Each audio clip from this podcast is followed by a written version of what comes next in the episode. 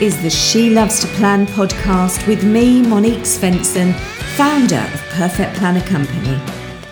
If you are a time poor entrepreneur, a business owner spinning too many plates, or a busy mum who wants to feel more successful, more accomplished, and more organised in your business, life, and home, then this podcast is for you. As a planning expert, I know that every goal needs a plan, and I'm here to show you how. Hello, and welcome to today's episode of the She Loves to Plan podcast. This is really exciting because this is the first of our interview seasons. Um, we are coming back, and as I explained in the previous episode, under the business, life, and home section. And today we're going to be talking to Lisa Johnson, who is our first interviewee in our business section. And I'm so excited to have Lisa kick us off for this new season. So, Lisa is a business strategist who helps ambitious people create more income, more passive income into their life. Um, Lisa and I met. Uh, probably back in 2020 when I embarked on one of her signature courses, which is the one to many. Um, and it was back sort of when the pandemic started. And I'm going to be honest, I hadn't heard of Lisa at that time at all. But a friend of mine said to me, Monique, you need to get on this. You need to listen to this lady. So I went on to one webinar that she was doing. It was a free webinar and I signed up to one to many there and then. And um, Lisa and I are almost neighbours. So we've become quite good friends over the years And um, I'm proud to be a product coach in her membership, which is you can sit with us.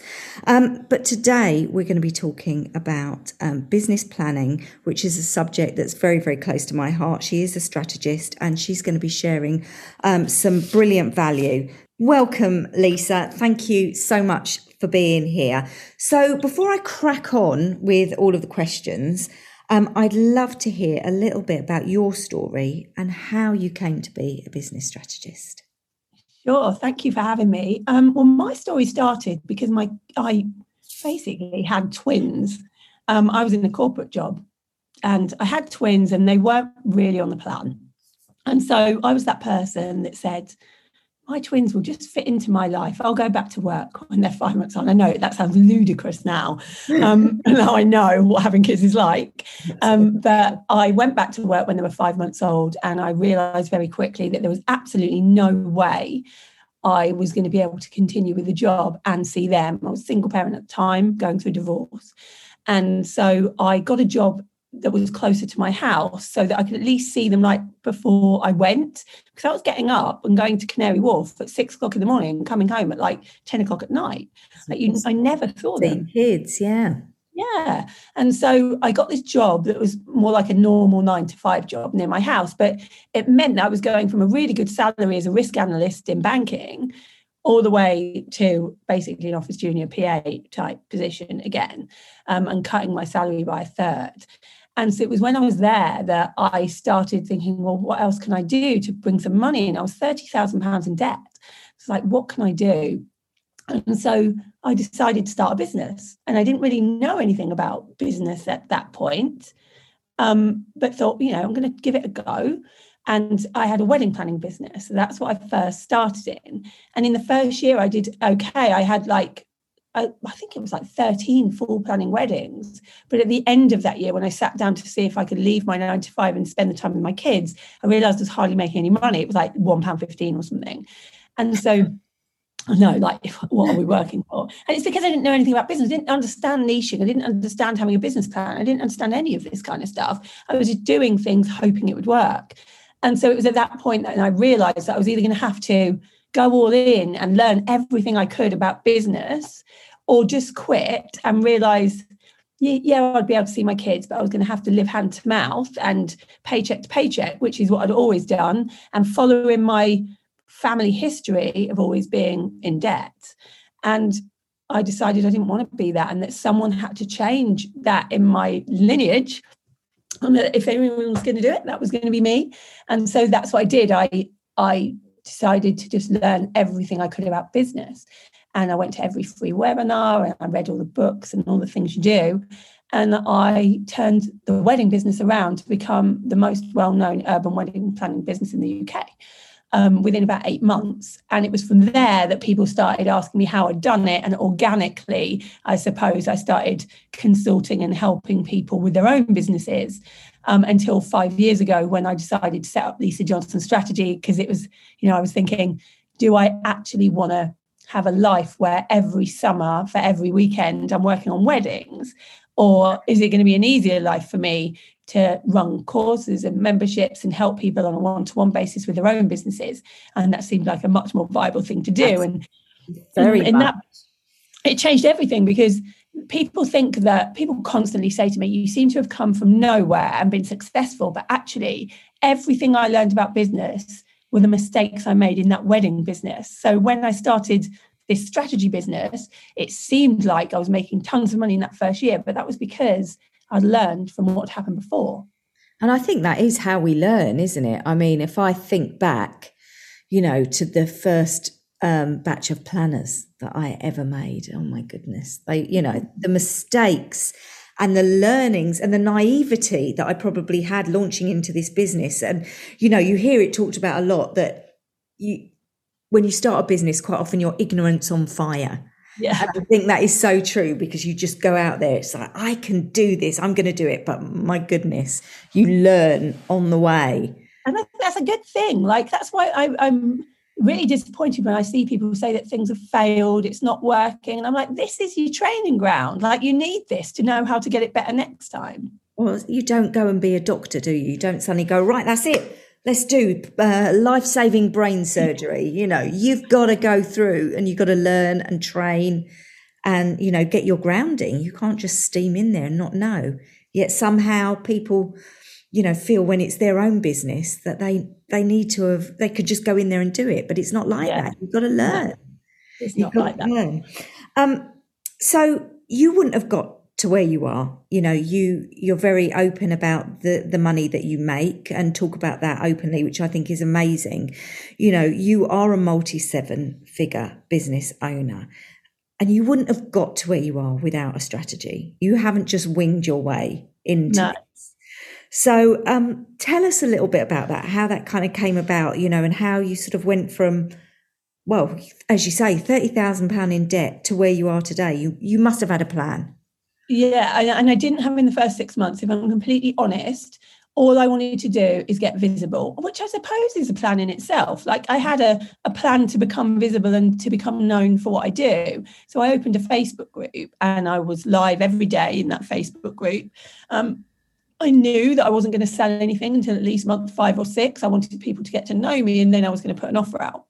And that's what I did. And I made six figures in that month six from doing that and then 220,000 in the first year. And it was only really, I think, at the end of year one that I started to realize that you can only wing it so far. Like you do actually need to sit down and have a proper plan of what your offerings are, what your messaging is, what mm. you're going to sell and when. And it was at the end of year one that I decided to go all in with like the passive income side of things. Like I really believe that niching is important. And I didn't have a niche at that point. I was like, I can help anyone with any part of business. And I was like, no, that's not going to work for me because I want people to go, right, who is the person for XXX? And then I will be known as that person. And so my own business model was increasingly becoming passive and semi passive, and people were noticing that. And so I decided to concentrate on that side of things. And that worked really well for me because there wasn't many people at that point talking about having memberships and courses and that kind of thing, especially in the UK. Um, now it's like massive. There's lots of people doing it, but then there wasn't, and so I became known for people that wanted, you know, they were doing okay one to one. Um, with whatever it was they were doing, but actually they wanted to scale their businesses without taking on tons of staff or having uh, lots of overheads. And memberships and courses was obviously a very good way to do that. So I had a strategy for doing that. And I realized that my strategy, I was teaching that strategy to other people at the same time as doing it. And so I trademarked it. And that's my what is known now as my cash system. And my strategy every year I sit down, well, every quarter I sit down, but every year we sit down as a team and say, right, what is the strategy for the coming year? And the strategy sometimes changes. Like this year, there's, you know, we're going into an economic downturn. So the strategy we had already planned that's not going to work in an economic downturn. Things have to change dependent on what's going on around you. And yeah. so our strategy is shifted.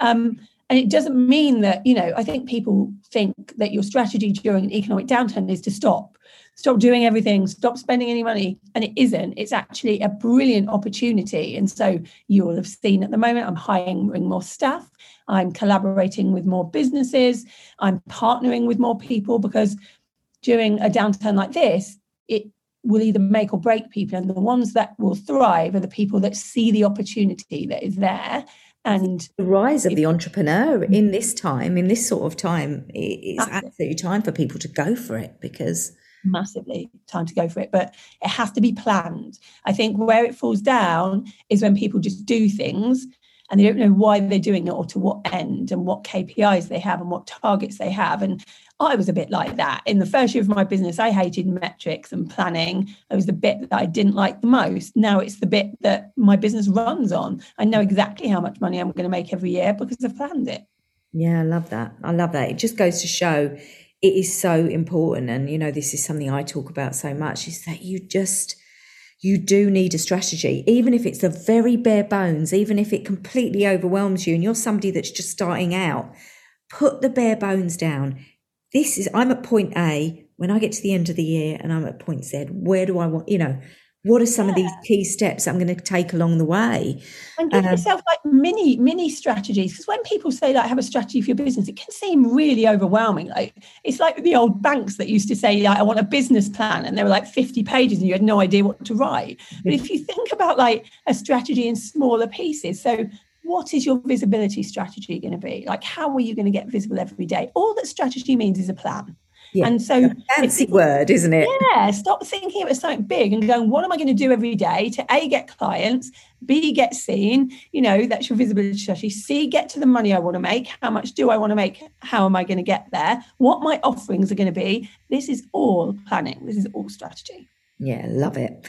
So this is something that I'm asked a lot, and I wondered what your take is on this. So I'm often asked, it's all very well, Monique. You can make these amazing plans what happens when things go wrong? Now, I know that you have to, as you just spoke about, you know, the downturn that meant that you had to change your strategy, but also, um, and again, this is something that you talk about quite openly, is that you have a chronic illness. So that can sometimes hold you back. Um, and it means that maybe you thought you might be doing something, you might not be able to do it, you might not be able to deliver. So Plus, you've also, you are no stranger to the online bullying space. You know, no, people love to have a little stab and a little some, have something to say. Now, not everybody is quite as robust as you are in that sense that it might knock people back. So, how do you kind of offer advice and for things, you know, when things do go wrong to keep going? Yeah. So, life is going to get in the way whatever that looks like. And yes, for me, that's a, a, a chronic disease. Um, you know, my husband is part of my business. He's been diagnosed with cancer. Like life will throw things at you. And yeah. yeah, of course. And you're going to have to think to yourself that that's going to happen rather than hoping everything goes smoothly. Part of being, of having a strategy is planning for what will happen if you can't do things, if something happens. Um, and that's why I think passive income is really important because it doesn't matter as much um, when you've got courses and memberships out there. It's not your time all the time. But that's why I think outsourcing is important as well, like having support around you, having a team around you that can pick up slack if you can't. So outsourcing is something I did not early enough. I wish I'd done it a little bit earlier. But as soon as my chronic condition came along, then I knew I had to outsource. I knew I had to have someone there for backup because clients and their experience are really important. But I think things like, you know, yes, you're going to get trolled. Like, I'd love to say that you won't, but you're going to be visible in business and therefore you're going to get bullying. Like, it's just the way it is. Like, I have a piece of PR and and people don't like that or you might talk about money like i do and that triggers people. So you are going to get those things. And i think that what you have to do is work on your resilience strategy.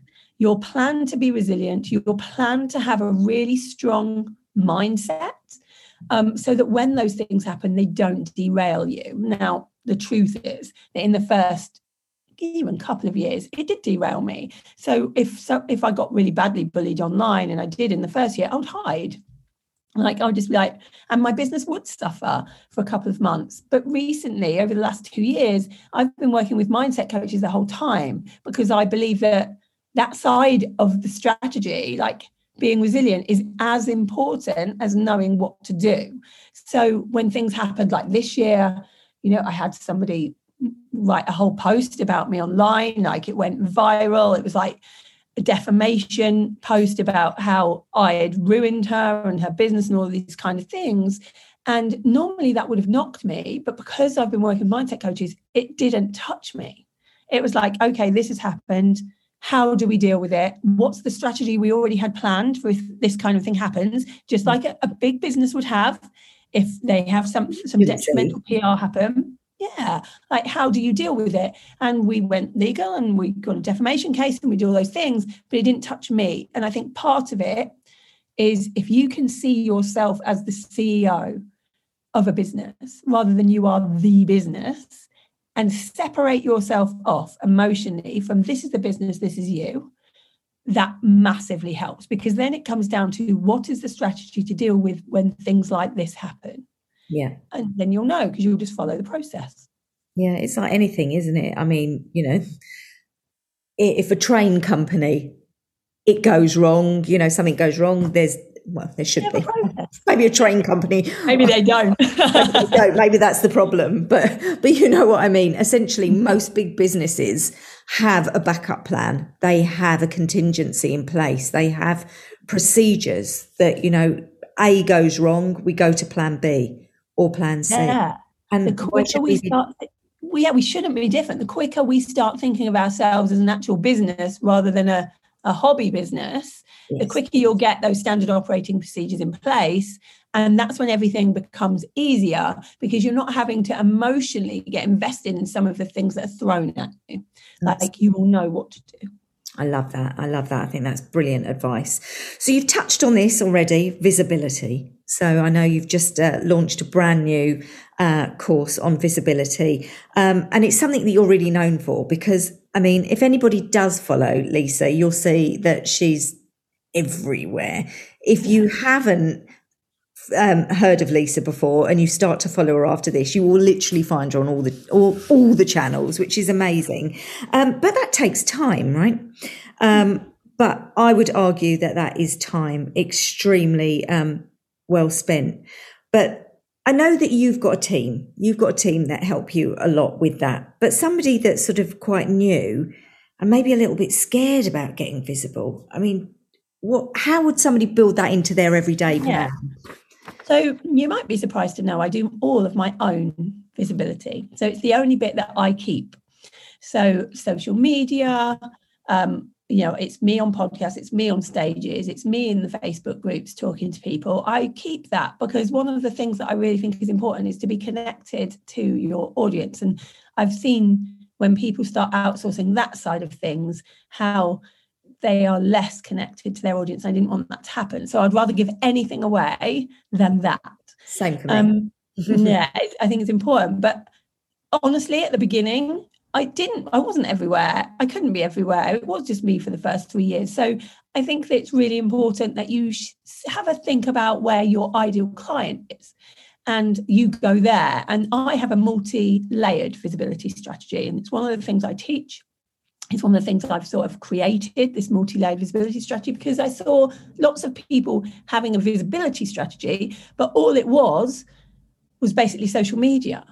Mm. Well, actually, that's not enough because if something goes wrong, you need to be seen when that's not there, or when the algorithm changes, or when TikTok or whatever comes along and suddenly no one's watching where you are anymore.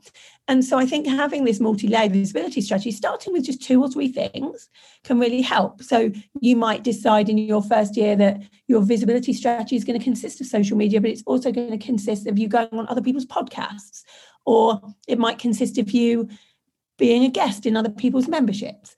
Things like that, maybe a couple of small stages, just so that you can be visible seemingly everywhere when mm. actually it's not. And I think that the thing that I have done well with visibility is I look like I'm everywhere, but I don't spend very much time anywhere.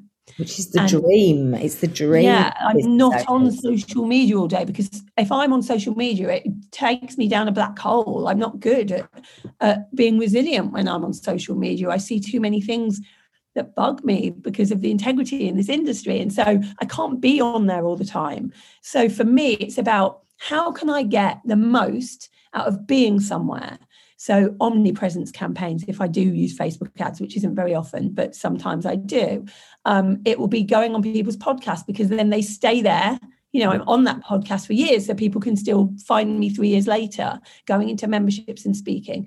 Like all these different things that actually have a longer shelf life than just you doing something in that moment. My visibility strategy is to do as much of that as possible so that when you're not around and you don't want to be on social media you don't want to even you know do any of these things you're still seen everywhere.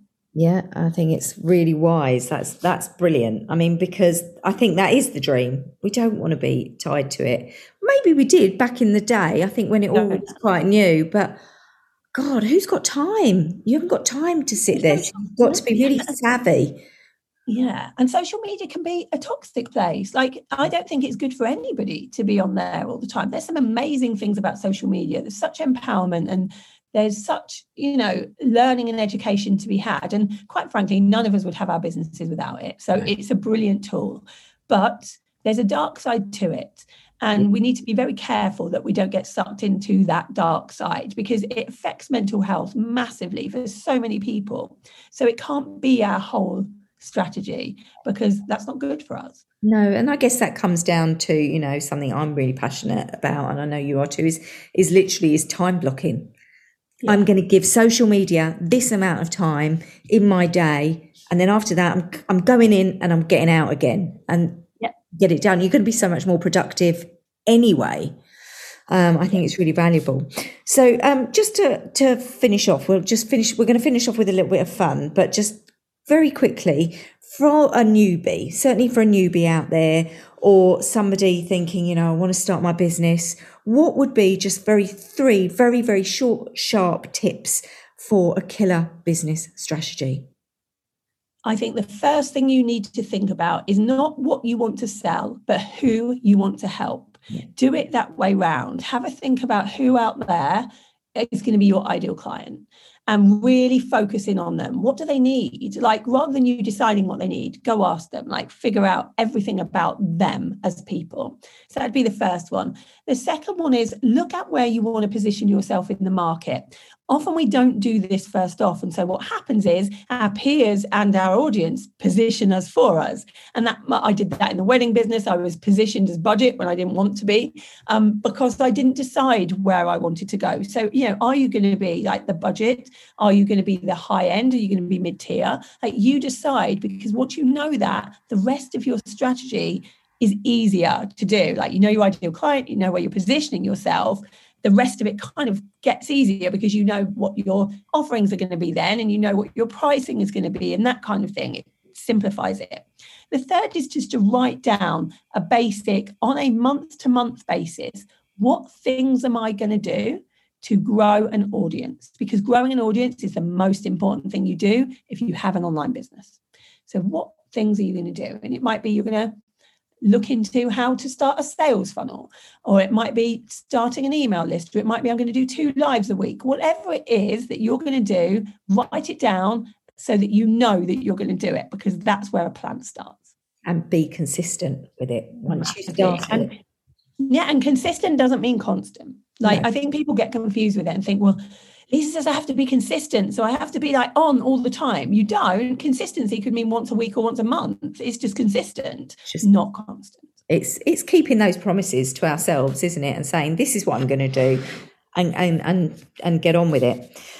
Thank you. Thank you so much, Lisa. But before we finish, now this is kind of new. So this um, you're the first in our series. So um, we're we're bringing a bit of fun to the podcasts. I thought we we have to end them in a little bit of a fun way. So I'm asking all my podcast guests if they can trace back and remember what their first paid jobs. This is let's get to know Lisa. So, what was your first paid job?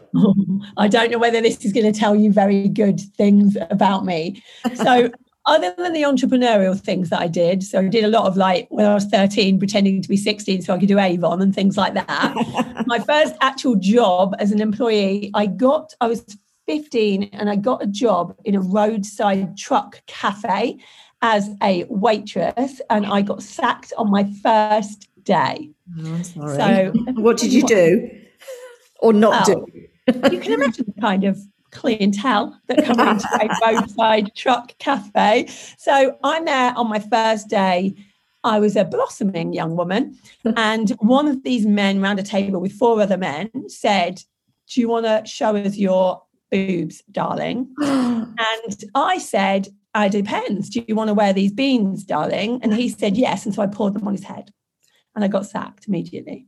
I, it was worth it. I'm sorry you got sacked, but you 100% did the right thing. he was lucky, to be fair, that that's all. I know he could have got a lot worse. I had a fork in my hand. yeah, exactly. I mean, he could have come out injured. He could have come out injured. Beans is nothing. um, thank you for sharing that story. So here's our little quick fire round. We're doing some this or that. So I've got here, nobody can see this because um, this is just audio only, but I've got a plush velvet box here with some lovely this or that questions in there. I'm going to pull three out um, for Lisa to answer. So um, the first one is passenger or driver? Passenger. Yeah. Like no one wants to. Nobody wants me to be a driver. Nobody. I mean, after the beans incident, I mean, I think we're demonstrating maybe a fiery temper here, but I mean, that's good. okay, so what do we have here? Attend a party or host a party? What's a host a party?